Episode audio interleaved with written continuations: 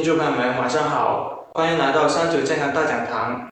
六月六号是全国爱眼日，我们邀请了南方医科大学中西医结合医院眼科副主任医师吉利，和我们一起聊一聊佩戴近视眼镜的大小事。吉吉主任向听众朋友们自我介绍一下吧。嗯，各位网友，晚上好。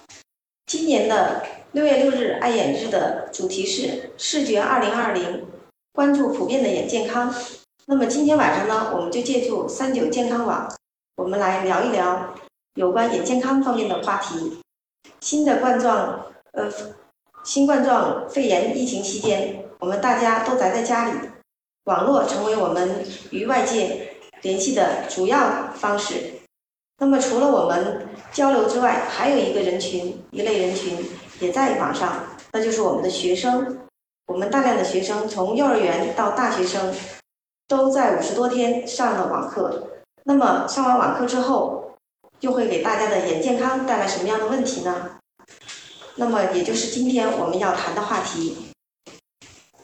网课之后，孩子的近视猛增，那么家长。建议去听一下耳机。我们碰一下。没有声音。现在呢？老师听。喂。啊，可以。好。对。放在这上面。我重新讲是吧？对，可以。好。各位网友，晚上好。今年的六月六日爱眼日的主题是视觉二零二零，关注普遍的眼健康。今天晚上呢，我们就借助三九健康网这一平台，与大家聊一聊眼健康的话题。新冠肺疫情下，人们都囤在家里，那么我们与外界交流的主要方式就是网络。除了我们办公、社交之外，还有一类人群也在网上待了很久的时间，那就是我们的学生，从幼儿园的孩子到大学生，差不多都上了五十多天的网课。那么网课上了之后，会给大家的眼健康带来什么问题呢？也就是今天晚上我们要聊的一个话题。网课之后，孩子的近视猛增，那么家长也面临了如何正确给孩子佩戴眼镜的问题。那么今天晚上呢，我们就这就这一个话题进行一个讲解。我们今天的讨论主要从三个方面。一个是我们了解一下目前中国青少年近视的概况，再一个是讨论一下有关青少年近视配镜的几个问题，以及大家最关心的视力保护和有效的近视防控有哪些。目前中国的近视概况，在我国五岁以上的人口中，近视的人数高达四点五亿，中国是近视发病率最高的国家。那么，二零一八年全国儿童青少年近视调查的结果发现，我们的儿童总体近视率为百分之五十三点六，接近一半的儿童青少年都是近视。因此，我国儿童青少年总体的近视发病形势非常严峻，主要表现在随着年龄的增长，近视的发病率逐渐增加。在六岁儿童为百分之十四点五，小学生为百分之三十六点。初中生为百分之七十一点六，高中生为百分之八十一。那么我们从这张图上，我们可以了解到，小学生和初中生以及高中生的高年级是发病的主要阶段。那么我国青少年的近视还表现为低年龄段近视的问题比较突出。在小学和初中阶段，近视率随着年级的增高而快速的增长。那么在高三年级中呢，高度近视的发病率又很高。在近视总数中，高三年级的学生的高度近视发病率达到了百分之二十一点九。由于高度近视呢，它是致盲眼病之一，它容易导致一系列的严重的并发症，所以呢，应该引起高度的警惕和重视。近视呢，还可以导致中国青少年的近视居高不下的重要的因素有哪些呢？主要是户外活动时间不足、睡眠不达标，以及不科学的使用电子产品等不良的用眼行为。那么最主要的是什么呢？过早的学习压力。青少年近视呢，可以给我们的国家带来一系列的危害，不仅影响青少年的学习、生活、择业、工作。另外，高度近视呢，它是一个重要的致盲眼病，会带来严重的视网膜病理改变，增加致盲性眼病的风险。它属于防控难、治疗差、不可逆的一种损害。同时，青少年近视的发病率的的升高，也影响到国家的安全，阻碍经济的发展。因此，近视眼不仅影响个人的生活质量，增加家庭的经济负担，也给国家带来了严重的影响。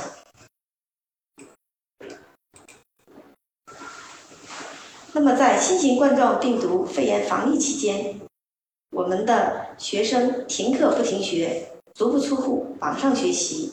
这是在网上截取出来的一些拼图，我们可以看到各个年龄段的孩子。不同城市间，不同乡村，从乡村到城市，从不发达地区到发达地区，几乎所有的孩子都在网上学习。我们可以看到，有些孩子同时看四部、五部的电子产品，有些同学拿一个小小的手机在看。那么这样的学习之后，会给大家的视力带来什么样的后果呢？那么开学了，我们的神兽终于回笼了。那么，在上课期间就出现了各种的视力问题，眼干、视疲劳、视物模糊等等一系列的问题。那么最常见的呢，就是近视的问题。那么很多网友就要问：近视与假性近视有什么区别呢？近视呢，它是指看远不清、看近清，又分为屈光性近视和轴性近视。轴性近视属于病理性近视，那么近视呢，又根据它的度数又分为低度的近视、中度的近视以及高度的近视。那么近视度数在五十个 D 到三百个 D 的区间的呢，属于低度近视；在三百二十五至六百个 D 区间的呢，叫中度近视；那么超过六百个 D 的近视呢，就称为高度近视。那么假性近视呢？它实际上是由于睫状肌调节痉挛引起的一种近视状态，它具有一定的可逆性。那么我们散瞳验光后呢，屈光度呢基本上是在正五十个 D 至负五十个 D 之间。那么如何区分假性近视和真性近视呢？主要是通过散瞳验光就可区分出这两者。那么近视的病因有哪些呢？我们将。按照病近视的发病机制，我们分为三种情况：一种是遗传性的近视，一种是获得性的近视，还有一种是并发性的近视。遗传性的近视往往就是我们指的高度近视。那么获得性近视呢，就是跟我们近距离用眼后天发育形成的这种近视。并发性近视呢，往往是由于眼病带来的近视。那么不同的近视，它的防控策略以及处理的方法是不同的。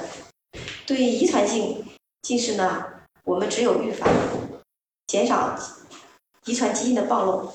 那么获得性近视呢，是属于可防控的。那么并发性的近视呢，我们往往可以通过疾病的治疗得以改善。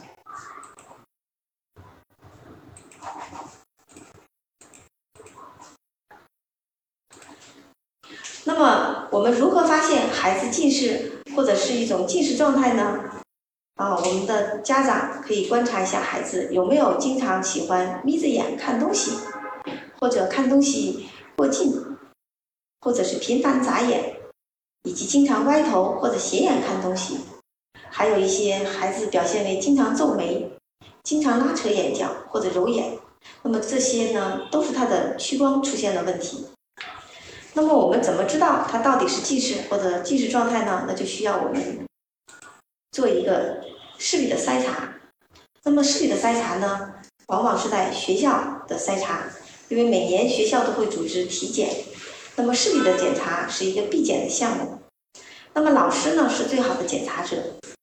尤其是经过培训的老师，他是最好的检查者，他检查的效率比较高。另外呢，学生和家长的配合度也好。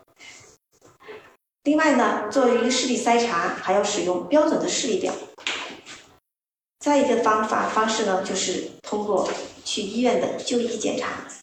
我们一般来讲呢，通过学校的视力筛查以及就医检查，基本上就可以将近视筛查出来。但是呢，我们查到视力之后呢，我们还要注意一个问题，比如说学龄前儿童视力的检查介质必须考虑年龄的因素。我们中华眼科学会眼科分会斜视弱视组提出，将不同年龄组儿童的正常视力参考值的下限定为三到五岁，那么他的视力应该最低的视力应该达到零点五。那么六岁以上的儿童，他的最低视力应该在零点七以上。那么六岁以上的学龄儿童，他的裸眼视力如果低于小视视力的零点五，那么我们叫高度怀疑是屈光异常的标准。总的来讲，裸眼视力低于同年龄组正常儿童的视力下限，都要怀疑有屈光不正，包括近视、远视、散光，甚至有弱视。那么近视的检查还需要医学的验光配镜。那么我们知道，验光呢，它是一个复杂的医疗服务过程。医学验光配镜呢，它是通过验光师、视光师或眼科医师专业、精确、科学的一系列的验光检查，由配镜师、磨片师精心的配置出适合患者的眼镜，从而达到矫正屈光不正的目的。那么青少年的验光呢，应该首选医学验光，不仅为了双眼视平衡，保证双眼视功能的正常，嗯，以及视觉功能的正常发育。那么我们在验光的过程中呢，会发现，你验出来的度数呢，可能有的时候并不等于你最后验光的配镜的度数，并不等于验光的数据，这是由于。我们的眼验光，它只是验了单眼的最佳矫正视力，而我们的眼睛呢，它是需要双眼同时看的。因此呢，我们必须根据眼位的状态、调节功能的强弱、散光轴向等双眼的医学表现来进行正确的处方。这一点呢，就是医学验光与普通验光的本质的区别。那么，我们医学验光的根本目的就是要患者戴眼镜以后呢，不仅要看得清楚。还要看得舒适，因此呢，快速小瞳电脑验光、立等可取等配镜的模式是尤其不适合青少年的。那么还有网友会问：近视戴镜后，近视加深了，我是戴眼镜呢，还是不戴眼镜呢？这个问题呢，在我们的临床工作中经常遇到。经过医学验光确诊为近视的呢？原则上都是需要配镜矫正的。那么低度近视的配镜呢，应先排除假性近视，还要考虑年龄、斜视等方面的问题。应观察干预后再配镜，不急于配镜。那么中高度的近视呢，那是一定要及时配镜矫正的。还有眼镜呢，它只是一个矫正视力的工具，它不是治疗近视眼病的。因此呢，眼镜本身与近视的加深。是没有任何关系的。那么近视度数的加深是有多方面的原因的，主要是用眼习惯的不好。此外，精准的验光配镜呢，可以减缓近视的进展。因此呢，得了近视之后呢，是需要配镜矫正的。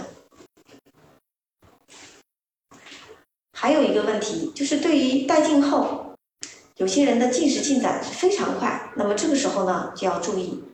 要测量眼轴，不仅仅做眼科的一般检查了，还要测眼轴，定期测眼轴，主要是为了排除病理性近视。另外呢，我们还要监测眼压与视野，尤其是高度近视的患者，主要是为了排查青光眼，因为我们知道高度近视激发青光眼的几率是非常高的。我们知道青光眼也是一个非常严重的致盲眼病。那么近视会遗传吗？高度近视是会遗传的，主要是指近视度数在六百度以上的。由于它携带高度近视的基因。此外，还有父母双亲都是近视，那么都会增加近视的发病率。大量的研究已经证实，发病率呢是与父母近视的度数成正相关。也就是说，父双方父母的近视度数越高，那么你的孩子的得近视的发病率也就越高。因此呢，我们要加强关注近视。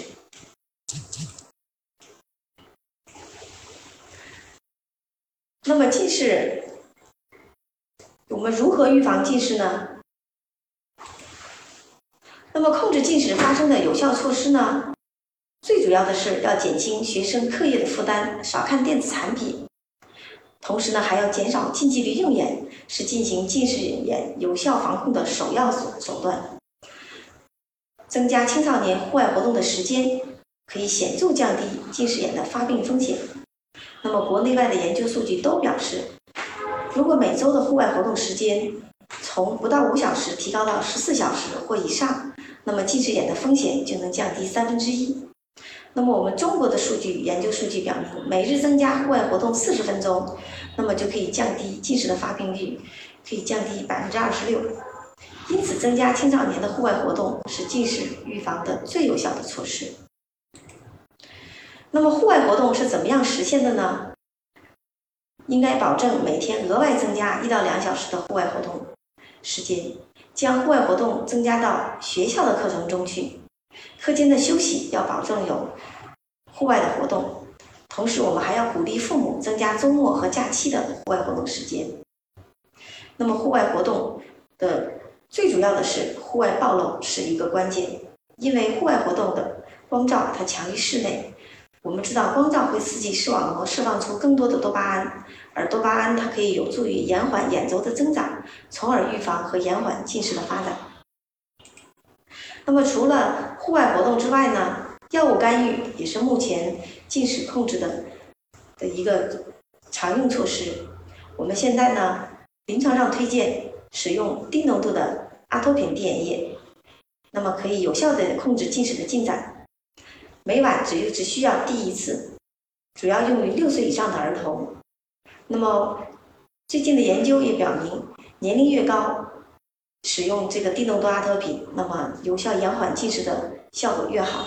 那么对低于六岁以下的儿童，它的效果还是达不到我们的满意度。那么低浓度阿托品呢，它的疗效是确定的。它可以有效的控制、延缓由于阅读引起的一过性的近视度数的增加。此外，还有佩戴角膜硬性塑形镜，也就是 RGP 镜，可以近视控制。那么，硬性角膜塑形镜呢？它控制近视的原理主要是可以控制近视眼轴的增长，来控制近视的进展和减缓近视的发展。那么，大量的研究显示，低浓度的阿托品联合角膜塑形镜可以进一步提高近视控制的效益，这也是我们临床上对一些单纯用嗯低浓度阿托品来控制近视，或者单独用嗯角膜硬性塑形镜 RGP 镜来控制近视的效果不满意的人，我们推荐他两者进行联合使用。那么我们还有一个。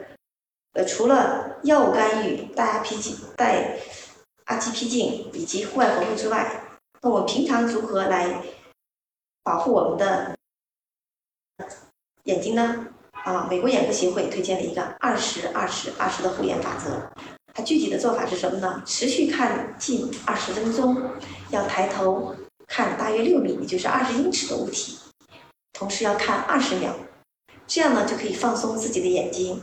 避免过度的疲劳而引起调节之后，进而避免近视度数的增长。那么呢，这个二十二十二十的护眼法则也是我们消除视疲劳的一个主要的一种方式，也是最有效的一种方式。那么其他的的方面呢，还可以通过近距离用眼时的光线的光线的照度啊要适中，另外近距离用眼的姿势要正确。以及少吃甜食，写作业的姿势要端正。另外呢，还要补充营养物质，促进眼球正常的发育和保护视力。比如说，可以补充叶黄素、维生素 A 或者是含锌丰富的食品。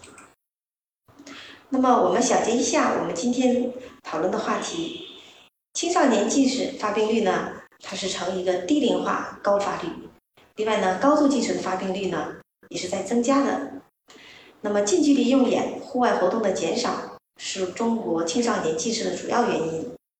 那么有效的的近视防控措施呢，有增加户外活动，每天至少两个小时，减少电子产品的使用，还可以使用低浓度阿托品、滴眼液或者角膜塑形镜来有效的控制近视。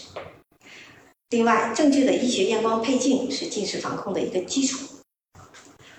同时呢，配了眼镜，我们还要合理的戴镜啊。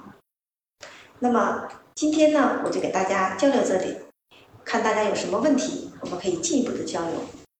好的，非常感谢吉主任刚才帮我们解答了一系列关于近视眼镜的相关问题。那么刚才在直播过程中也有不少人留言，呃，有一位网友说，啊、戴眼镜玩手机、看电视会加重近视吗？呃，要不要把它摘下来？呃，这个要看你的度数。如果你是一个低度的近视呢，因为你长期看近距离呢，会有一种视疲劳，那么呢，你可以把它摘下来休息一下。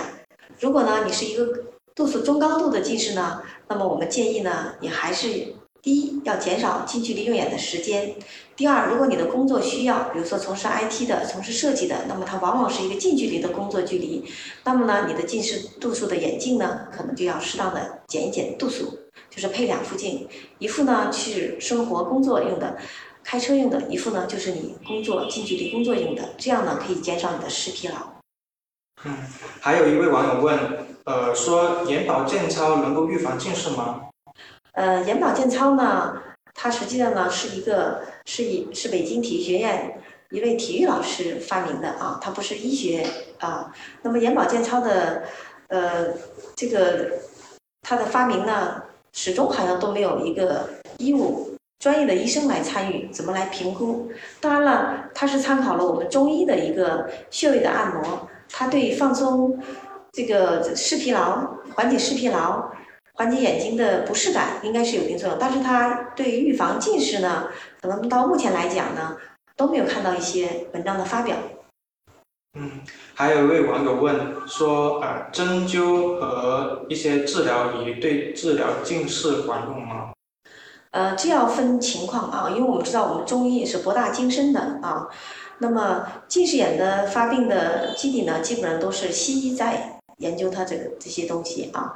那么中医呢，它主要还是通过这个肝肾的不足啊，或者是呃气血不足啊这些方面来辨证论治的。但是呢，针灸和穴位呢，如果你使用针灸和穴位来贴眼周的一些穴位呢，是可以起到呃呃对视疲劳的一个放松，效果也是不错的。但是你真正对近视的防控有多少呢？好像也是临床上呢是不确定的。主要呢还是应该要科学的医学验光配镜是一个主流。嗯，是的。那有位网友说，如果是假性的近视，需要配眼镜吗？假性的近视是不需要配眼镜的，因为假性的近视我刚才讲了，通过散瞳验光，假性近视呢，它的视力是可以提高的。